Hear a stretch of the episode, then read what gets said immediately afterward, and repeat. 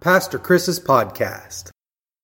Next Sunday will be the beginning of Advent, which is a season of waiting and preparation as we prepare for Christmas. So, next Sunday, we will begin a new series of sermons titled In Between, which will consider those times in life when we feel like we're stuck in between, like we're waiting for something to happen, but it's not happening yet.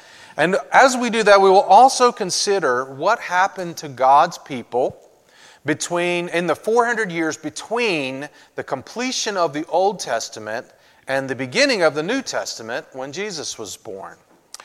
But in order to prepare for a sermon series about the time in between the Old Testament and the New Testament, I feel like we need to summarize the Old Testament today. And so my first thought was hey, wouldn't it be cool to do a sermon where we cover the entire Old Testament in 25 minutes or less? And then my second thought was, they will kill me. a lot of people shy away from the Old Testament because it's full of ancient material that can be different, difficult to read. And, and there's a lot of good stories in the Old Testament, but then there's also a, a legal book right there in the middle of it. How many of y'all just decide, I want some good reading today? I think I'll read the book of law of uh, Georgia. Tom does it, but you know, he's, he's kind of that way. Um, also, in the midst of the Old Testament is a hymnal, right smack in the middle, what we call the book of Psalms, which is a great book full of good stuff. But how many of you pull out your hymnal when you're getting ready to go to bed at night and say, I think I'll read the hymnal today? I mean, we just don't do it that way. But that's those books are in the Old Testament, and it makes it difficult to read. And also, think about this. The Old Testament makes up 85% of the Bible, and the New Testament is only like 15%. So if you started, if you said, I'm going to read the whole Bible this year, and you start in January, and you begin reading, and you're reading, you will go all the way until sometime in November before you even start the New Testament. And then you're done with the New Testament by the end of December. And so you're like, oh my gosh, the entire, almost the entire Bible is the Old Testament. And then there's just this tiny little appendix at the end that seems to be the New Testament. And so I thought, how in the world can I summarize the Old Testament in 25 minutes? And if I could, they probably would stone you to death like they did in the Old Testament. And then I realized there's actually a Christian in the New Testament who preached a sermon that summarized the entire Old Testament, and they actually did stone him for it. And so for today, I want to read you this man's sermon. His name was Stephen, and he is known as the first Christian martyr who died for his faith in Jesus Christ. According to Acts chapter 6, verse 8, Stephen was a man full of God's grace and power. He performed amazing miracles and signs among the people. Stephen was one of the first Christian deacons of the church. He did pastoral visits and helped run a program to feed the poor and orphans and widows in the community. But the Jewish leaders of that town were very jealous of Stephen's wisdom and his influence, and so they, because they couldn't uh, win an argument against him, instead they falsely accused him of blasphemy and they brought him before the high council of Jerusalem.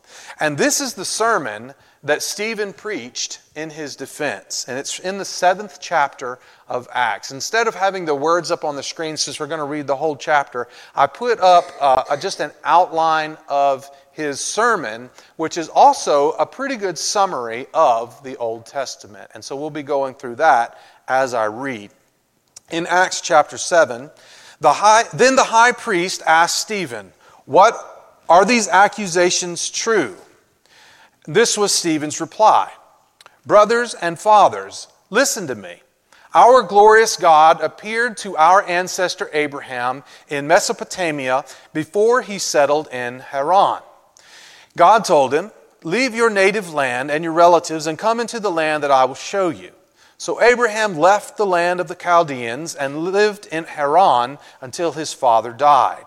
Then God brought him here to the land where you now live. But God gave him no inheritance here, not even one square foot of land.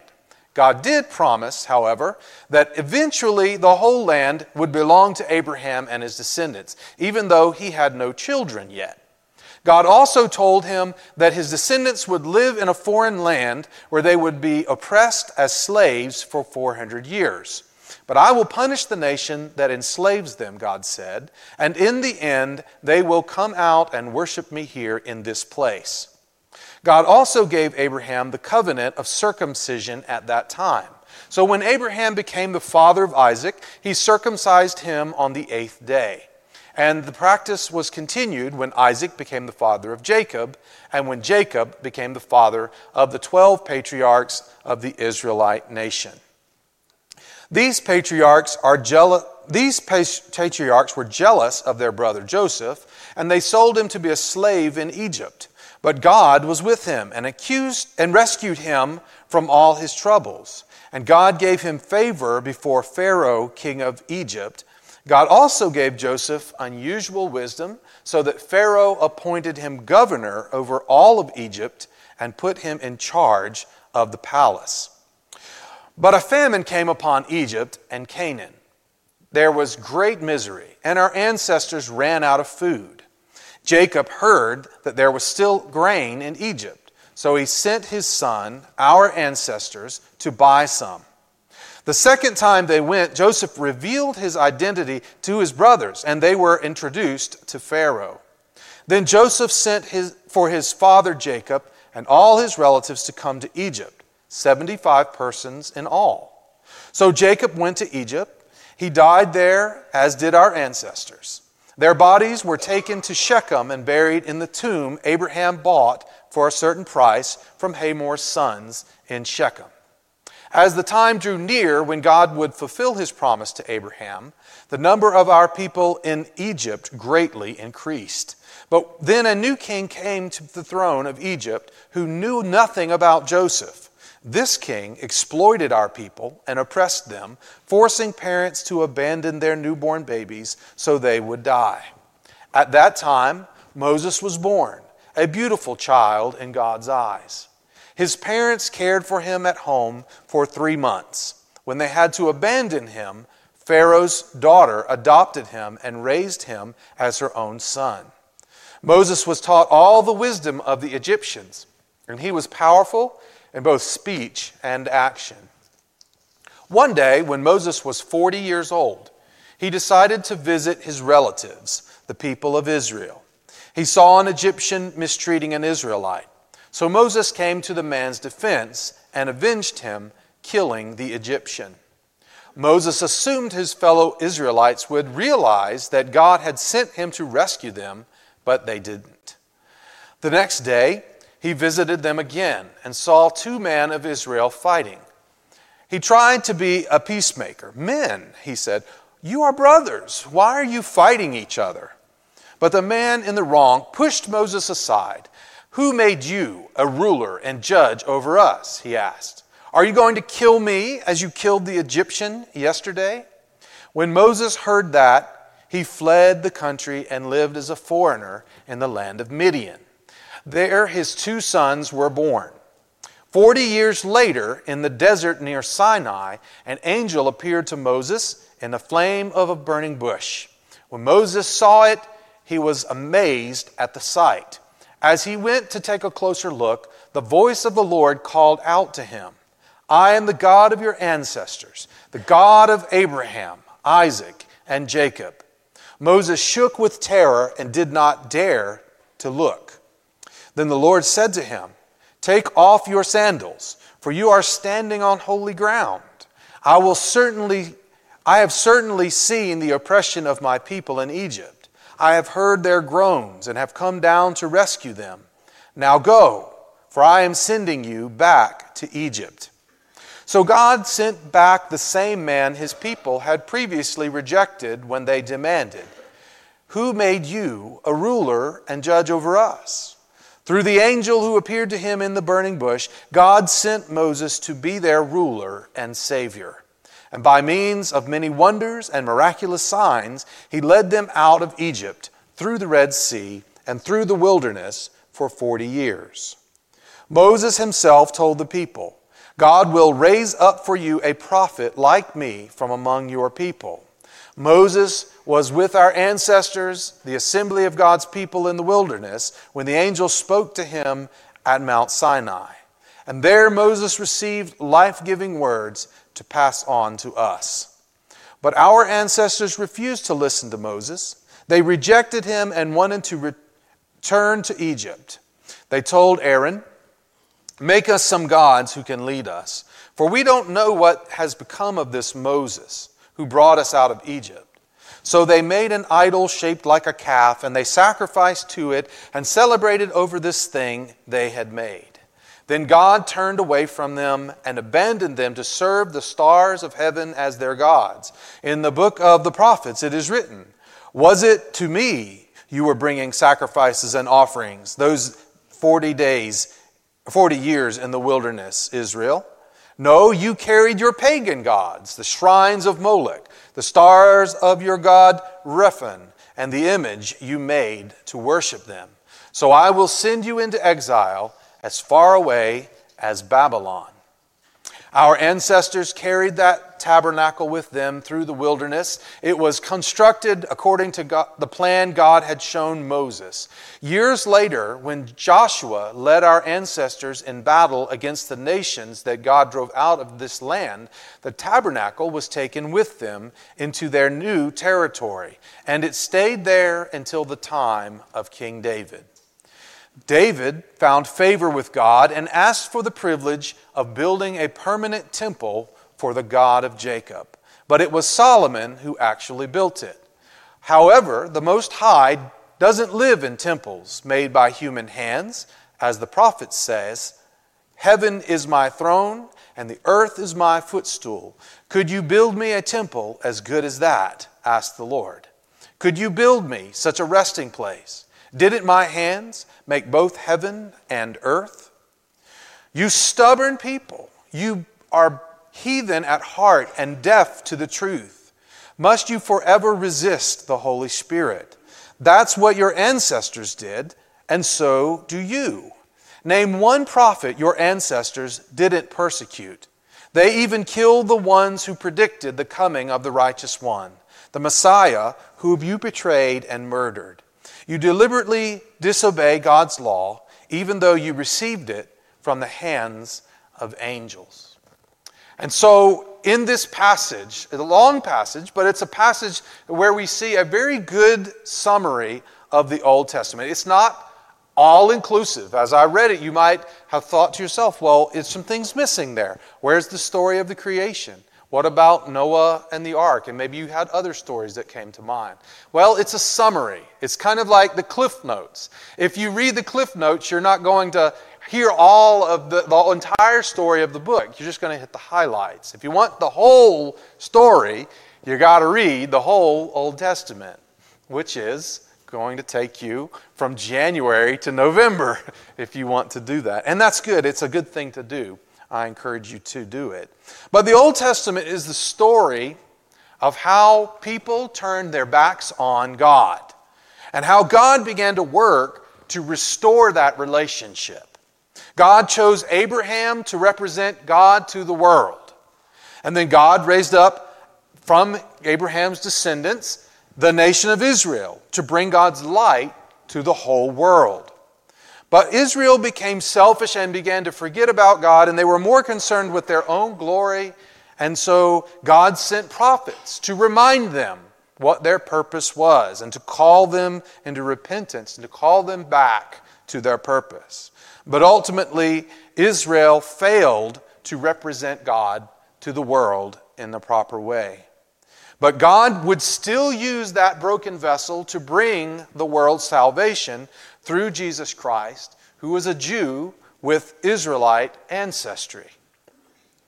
God would send his Messiah to be his perfect representative, to be all that Israel failed to be, who would restore the broken relationship between God and people.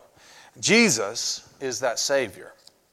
And, and this is the person that Stephen was testifying for, who he was being a witness to show the people who he was. And then the, the chapter finishes out in Acts chapter 7, verse 54 through 59. It says, The Jewish leaders were infuriated by Stephen's accusation and they shook their fists at him in rage. But Stephen, full of the Holy Spirit, gazed steadily into heaven and saw the glory of God. And he saw Jesus standing in the place of honor at God's right hand. And he told them, Look, I see the heavens opened and the Son of Man standing in the place of honor at God's right hand. And then they put their hands over their ears and began shouting, and they rushed at him, and they dragged him out of the city and began to stone him. His accusers took off their coats and laid them at the feet of a young man named Saul. As they stoned him, Stephen prayed, Lord Jesus, receive my spirit. He fell to his knees, shouting, Lord, don't charge them with this sin. And with that, he died. And this is an incredible story, a tragic story. But it's also somehow a hopeful story. Now, I want to give you today, as we close, three take homes for you to think about. The first one is this don't stop up your ears. Don't stop up your ears. If you are so dead set on drowning out the voice of God, then you might end up doing something terrible. Now, think about this Stephen's murderers, they weren't thugs, they weren't ex cons, they weren't gangsters, they were holy people, religious people. Priests, prophets, spiritual leaders, healers. People in the community looked up to them for spiritual guidance. These were the people who killed who murdered Stephen. But they were so wrapped up in their own ideas, their own passions, their own viewpoints, their own politics, that they would rather murder someone than have their beliefs challenged. And I think about that, and I think about the world that we live in today, which has become so divided where people have separated themselves out into their own little tribes that believe this, this, and this, and yes, we're all together. But if anyone in that, ever, and this is true, if anybody in that little group ever changes their mind, you know who's going to turn on them? The people in that group. They will be so angry at them that they would almost just, I wish you were dead. They would actually say things like that, and if they had the ability, they might even do it. That's the world that we live in because people have just closed their hearts, closed their minds, and are, this is what we believe. And, and no matter what anybody says, they're not going to change their mind. And so I wanted you to think what views do you hold today that are so sacred to you that you will not give them up, no matter what. Not even if God Himself came to you and told you were, you, you were wrong, you wouldn't change your mind. What, is, what are those views for you today? And I want to encourage you to, to ask God that question Lord, look into my heart and examine me. Where am I wrong? What do I need to change? What kind of thinking do I need to turn around and think a different way? And I want to encourage you as you do that. Do not stop up your ears. Do not yell at the loud at your loudest voice like they did in the story with Stephen. Reminds me of a little kindergartner. Ah, yeah, yeah, yeah, yeah. Not going to listen to anything you say. Don't be like that with God. Because if you do, it could lead you to do something you would never have thought that you would have done.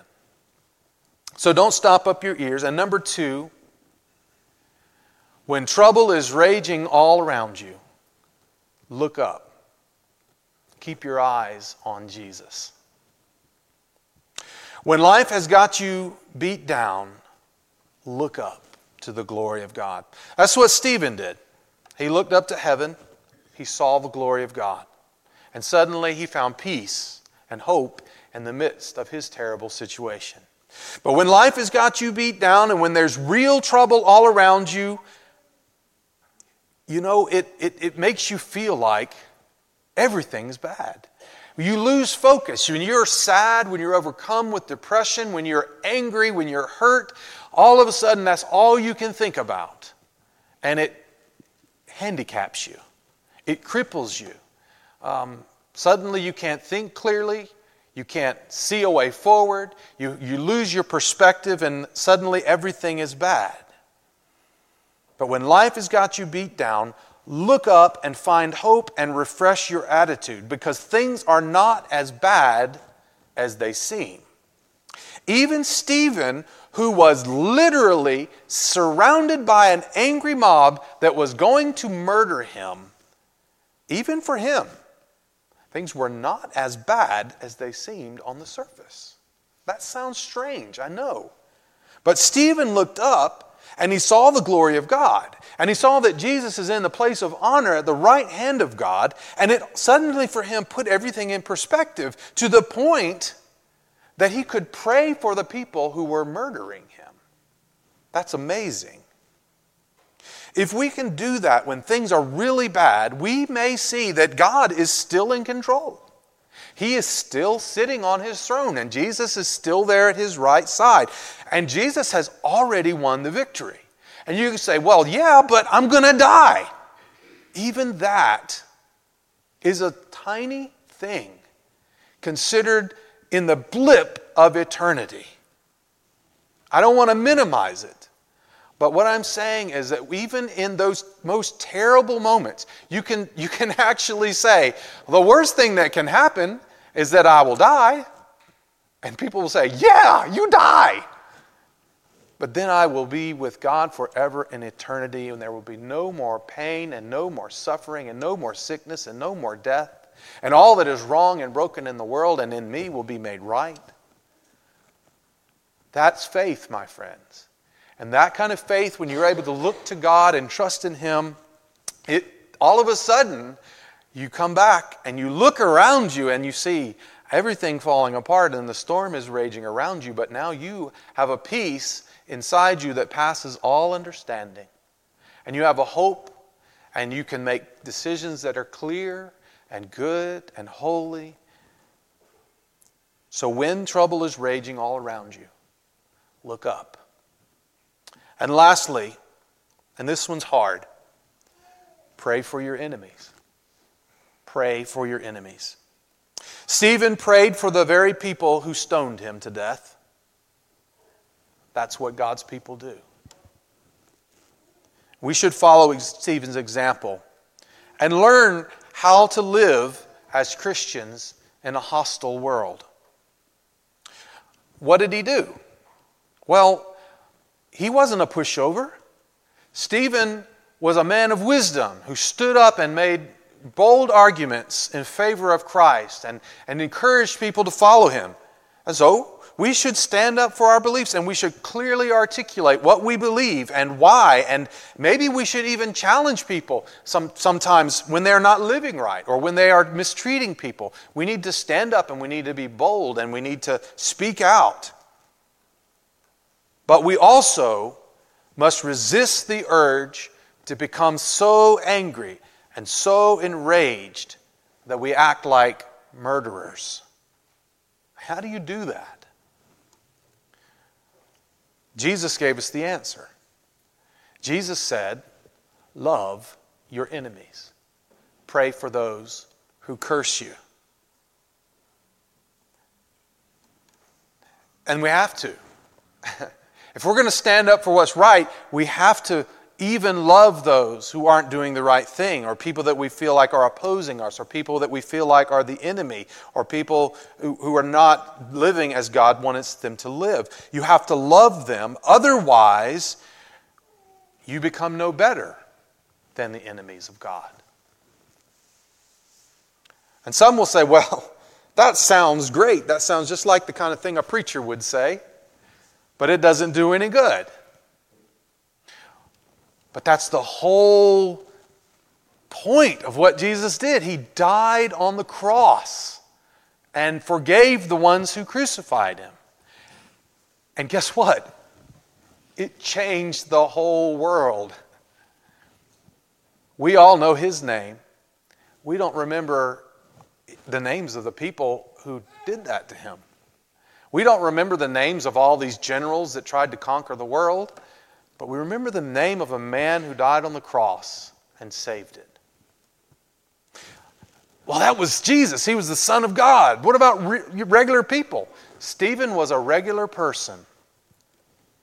And listen, did you catch that part in the story where it says all these people are rushing out there to stone Stephen and they took off their coats because you know you got to take off your coats and kind of get limbered up before you throw stones at somebody. And they take off their coats and they lay them down at the feet of a man named Saul.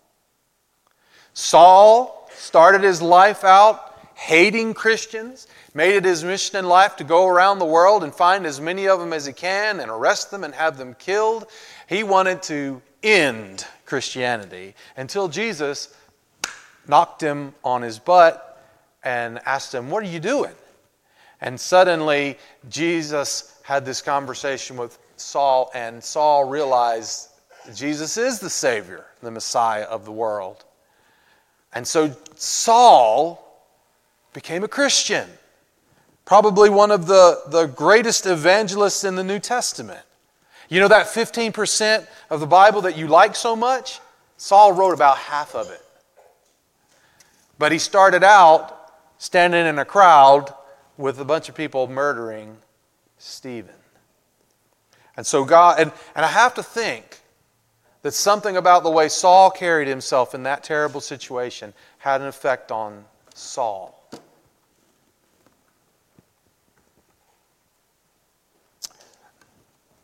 We are probably sitting here today because of that. So, in summary, don't stop up your ears. When trouble is raging all around you, look up and pray for your enemies. Think about those things.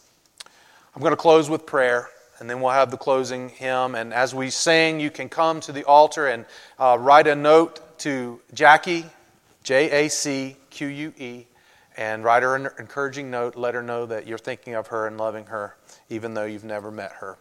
And, um, and then we'll close the service for today. Tom, come and, and lead us in our hymn. Um, Father, thank you so much for your love and your grace. These things that we learn in your scripture are so hard. Um, they're easy maybe to understand, but they're hard to do. And so we ask for your help. May your spirit fill us and guide us to do them. In Christ's name we pray. Amen.